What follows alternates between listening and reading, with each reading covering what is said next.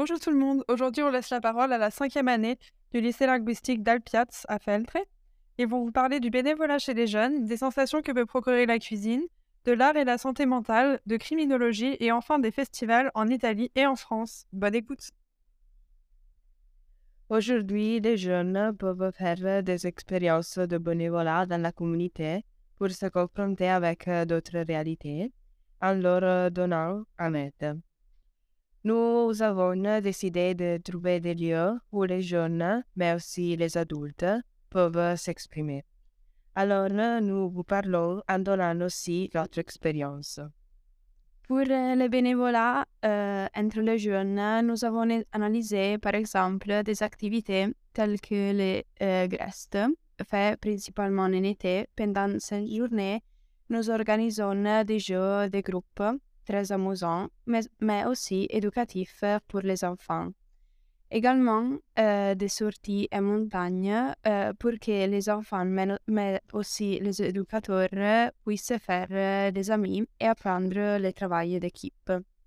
Une autre activité importante est des services communautaires, également effectués à la fin de l'école. Les garçons se rencontrent pour ranger leur municipalité, par exemple nettoyer les rues et les terrains de jeu ou peindre les banques.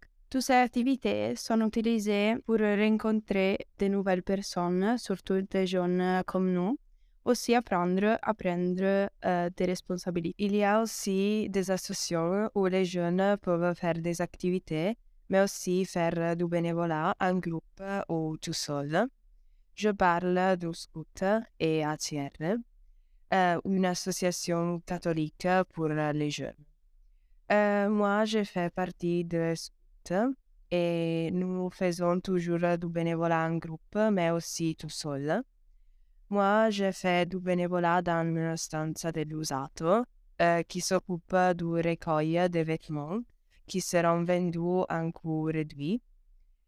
C'est un service qui te permet de connaître beaucoup de personnes qui ont des difficultés et de les aider. Il y a aussi d'autres réalités comme CAI, qui est une association qui s'occupe de la montagne en remettant en sécurité les chemins. Puis, il y a des activités de bénévolat organisées par les plus vieux. En dehors des écoles élémentaires, souvent les personnes le matin courent beaucoup. Et ça, c'est dangereux pour les enfants qui souvent ne regardent pas avant de traverser les passages. Pour prévenir les accidents, il y a un projet, les grands-pères vigilants. Dans ce projet, les grands-pères se mettent à disposition pour arrêter les voitures en dehors des écoles. Pour les plus petits, il y a aussi le pédibus, donc un autobus à pied pour augmenter les mouvements des plus petits, mais aussi les familles qui ne peuvent pas se permettre d'enlever les enfants à l'école. Bonjour à toute la France et bienvenue dans notre podcast. Ici, c'est Matteo qui parle et je suis avec mes copains. Bonjour à tout le monde. Aujourd'hui, nous allons parler d'un sujet très connu, Aimee, et nous parlons de la bonne cuisine italienne et de sa influence dans le monde, grâce à son attenzione alla tradizione e alla valorizzazione della matière première. L'Italie est très connue pour sa diversité, pour la simplicité liée à la tradition, mais aussi pour les innovations culinaires. Les chefs italiens de succès sont toujours à la recherche de plats raffinés et audacieux, avec des saveurs très forts qui peuvent stimuler les sensations et les sens. La bonne cuisine a aussi une valeur active, surtout avec la pensée et les souvenirs. Tout le monde dans sa vie a mangé un plat qui lui a suscité ou faire émotion liée au passé. Aussi, les grands chefs de grands restaurants étoilés proposent des menus qui sont liés à leur parcours des croissants dans la cuisine. Et suivant ce principe, ils proposent aux clients des plats de la tradition avec des innovations et aussi avec le goût de transmettre leurs souvenirs. Un plat qui est très simple, mais aussi délicieux sont les tortellini, panna et speck, comme nous, Italiens, disons. Quand j'étais petit, ma grand-mère me préparait très souvent ce plat, qui va unir deux traditions de deux régions différentes, Emilia-Romagna et Trenti.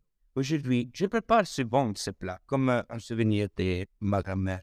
Et vous, avez-vous des plats qui vous font penser au passé? Oui, évidemment. Quand j'allais à l'école maternelle, je mangeais très souvent les gnocchi alla romana, moelleux et savoureux. Les cuisinières de l'école les cuisinaient très souvent et quand ça passait, tous mes copains m'ont compris et étaient très heureux. Moi aussi, si je dois penser à un plat qui me rappelle l'enfance de l'école maternelle, je pense au riz aux affrants, ou comme l'appelait notre cuisinière, riz jaune. Je me souviens que je ne mangeais que ce que la cuisinière me faisait. Et si ma mère me le faisait, je ne le mangeais pas, parce que je disais que ce n'était pas comme ce que la cuisinière me faisait, et qu'il n'était pas spécial comme le sien. Maintenant, chaque fois que je mange ce plat, je pense à des moments dans la cantine de l'école avec mes amis, même s'il ne sera jamais comme celui de l'école. Moi, plus que mes parents, la cuisine rappelle ma grand-mère, qui malheureusement ne peut pas plus cuisiner parce qu'elle est devenue trop vieille. Elle a toujours cuisiné pour moi quand j'étais un petit enfant, et ses plats meilleurs étaient les tagliatelles au ragoût, les lasagnes et les passatelles. Très bien. Est-ce que vous disiez au procès de ça? Avez-vous un plat qui vous rappelle le passé? Dites-nous, et s'il y aura des histoires intéressantes, nous allons les expliquer dans notre prochain rendez-vous. Merci. Au revoir. Bonjour à tout le monde. Nous sommes Martina et Aurora et vous êtes en train d'écouter Art and Talk, notre podcast sur l'art. L'épisode d'aujourd'hui è un parcours entre l'art et la santé mentale et pour l'occasion, nous avons invité deux experts d'art pour nous illustrer l'art d'un autre point de vue. Oui, en occasion du mois de la santé mentale, nous voulons découvrir comment les problèmes mentaux des artistes se reflètent sur leurs œuvres. Bienvenue Virginia, directrice du musée d'art impressionniste de Bruxelles, expert d'art avec un master en psychologie. Bonjour à tous. Alors, de quel artiste voulez-vous commencer? Aujourd'hui, je voudrais parler d'un cadre de Degas, la Sainte, parce que je pense qu'il exprime au mieux le sens de solitude et de marginalisation sociale. Le fond représente une scène de vie quotidienne dans un bar parisien. Il y a une femme et un homme avec un regard absent et presque triste. Et il semble qu'ils sont sortis de leur pensée.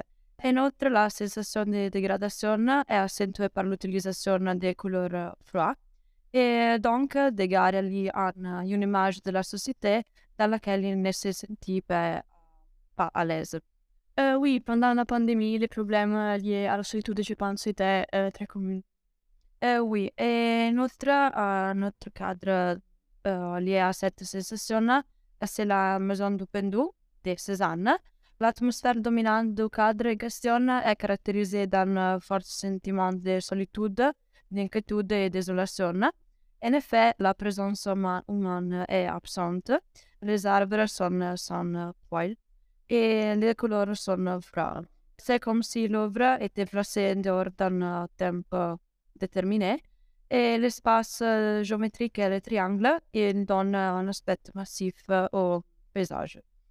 Oui, c'est très intéressant parce qu'on ne s'attend pas que la maison d'un suicide sans lire les titres. Oui.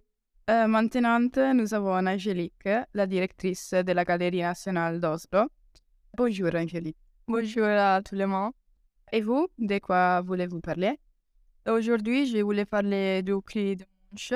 Le cri peint par Munch en 1893, conservé à la Galerie Nationale d'Oslo, è un'opera expressionniste dont il existe 5 versions qui symbolise l'homme moderne importé pour une crise d'angoisse existentielle. Il s'agit d'un tableau d'un homme physiquement déformé, en apparence dû à l'angoisse. L'artiste est aussi tourmenté par la mort, la maladie et la souffrance. Et l'homme qui la dépeint est à la fois l'incarnation de son mal-être, mais aussi une représentation universelle car l'homme n'est pas une personne en particulier. En arrière-plan, les paysages en mouvement et les couleurs sont violents. Munch utilise l'orange et le rouge pour rendre les conflits antérieurs plus vivants. C'est une adaptation très intéressante, merci. Merci pour votre intervention et merci à tous qui nous ont écoutés. N'oubliez pas de suivre les prochains épisodes et à la semaine prochaine. Bonjour à tous et bienvenue dans notre podcast Esprit criminel. Aujourd'hui, nous allons vous parler d'une affaire assez troublante qui a touché plusieurs familles. Le protagoniste d'aujourd'hui, c'est Jean-Claude Gassi, également connu sous le nom de Kyle Clown. Son nom vient du fait qu'il avait l'habitude de divertir les enfants lors des fêtes d'anniversaire, déguisé en Pogo Le Clown. C'était une personne très sociable dont personne ne soupçonnait rien, pas même sa bisexualité. L'examen psychiatrique effectué sur lui a montré qu'il souffrait de divers troubles de la personnalité liés au sadisme. c'est qui l'a finalement conduit à exploser. De 1972 à 1978, il a enlevé, torturé, sodomisé et tué 33 victimes, toutes adolescentes et de sexe masculin. 29 d'entre elles ont été retrouvées enterrées sous sa maison ou dans sa cave. Grâce à dernière victime, Robert Piste, la police a pu retrouver et arrêter ce monstre. Les décors de sa cave étaient reposants. L'odeur incorante des corps en décomposition que Gassi tentait de justifier par des problèmes de goût invasant toute la maison. En prison, il a essayé de plaider la folie, en vain. Plus tard, il a avoué à la police qu'il avait tué 33 personnes au total. Il a été condamné à la peine de mort. C'est certainement l'un des cas les plus terribles auxquels nous avons été confrontés lors de cette session. Mais je pense qu'il est juste d'informer notre auditeur. Je suis d'accord avec toi, Lia. Ça descend à vos auditeurs. Si vous voulez en savoir plus sur le Kyle Clown, sur Netflix, on trouve une série. Merci à tout le monde pour nous avoir écoutés. Au prochain épisode. Bonjour et bienvenue dans notre podcast. Dans cet épisode, nous parlerons de festivals en Italie et en France. La fête de la musique en France est un événement musical organisé le 21 juillet de chaque année pour célébrer le solstice d'été, portant à tout le monde. La fête de la musique est née en 1982 et à l'iniziative du ministère de la Culture de France. Maurice Fleureux, critique de la musique, a décidé de créer une fête gratuite ouverte à toutes les musiques et à tous les Français, incitant chacun à descendre dans la rue et à jouer avec ses propres instruments ou à chanter. Jazz, pop, musique électronique, musique classique et musique contemporaine sont tous les styles à l'honneur de ces journées.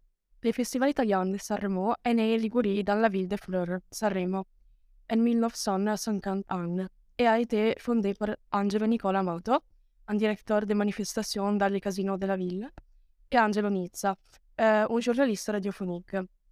L'idée était principalement née pour porter du tourisme dans cette ville dans la saison hivernale. Au début, on transmettait cette compétition musicale dans la radio jusqu'en 1955, quand on pourra suivre dans la télé.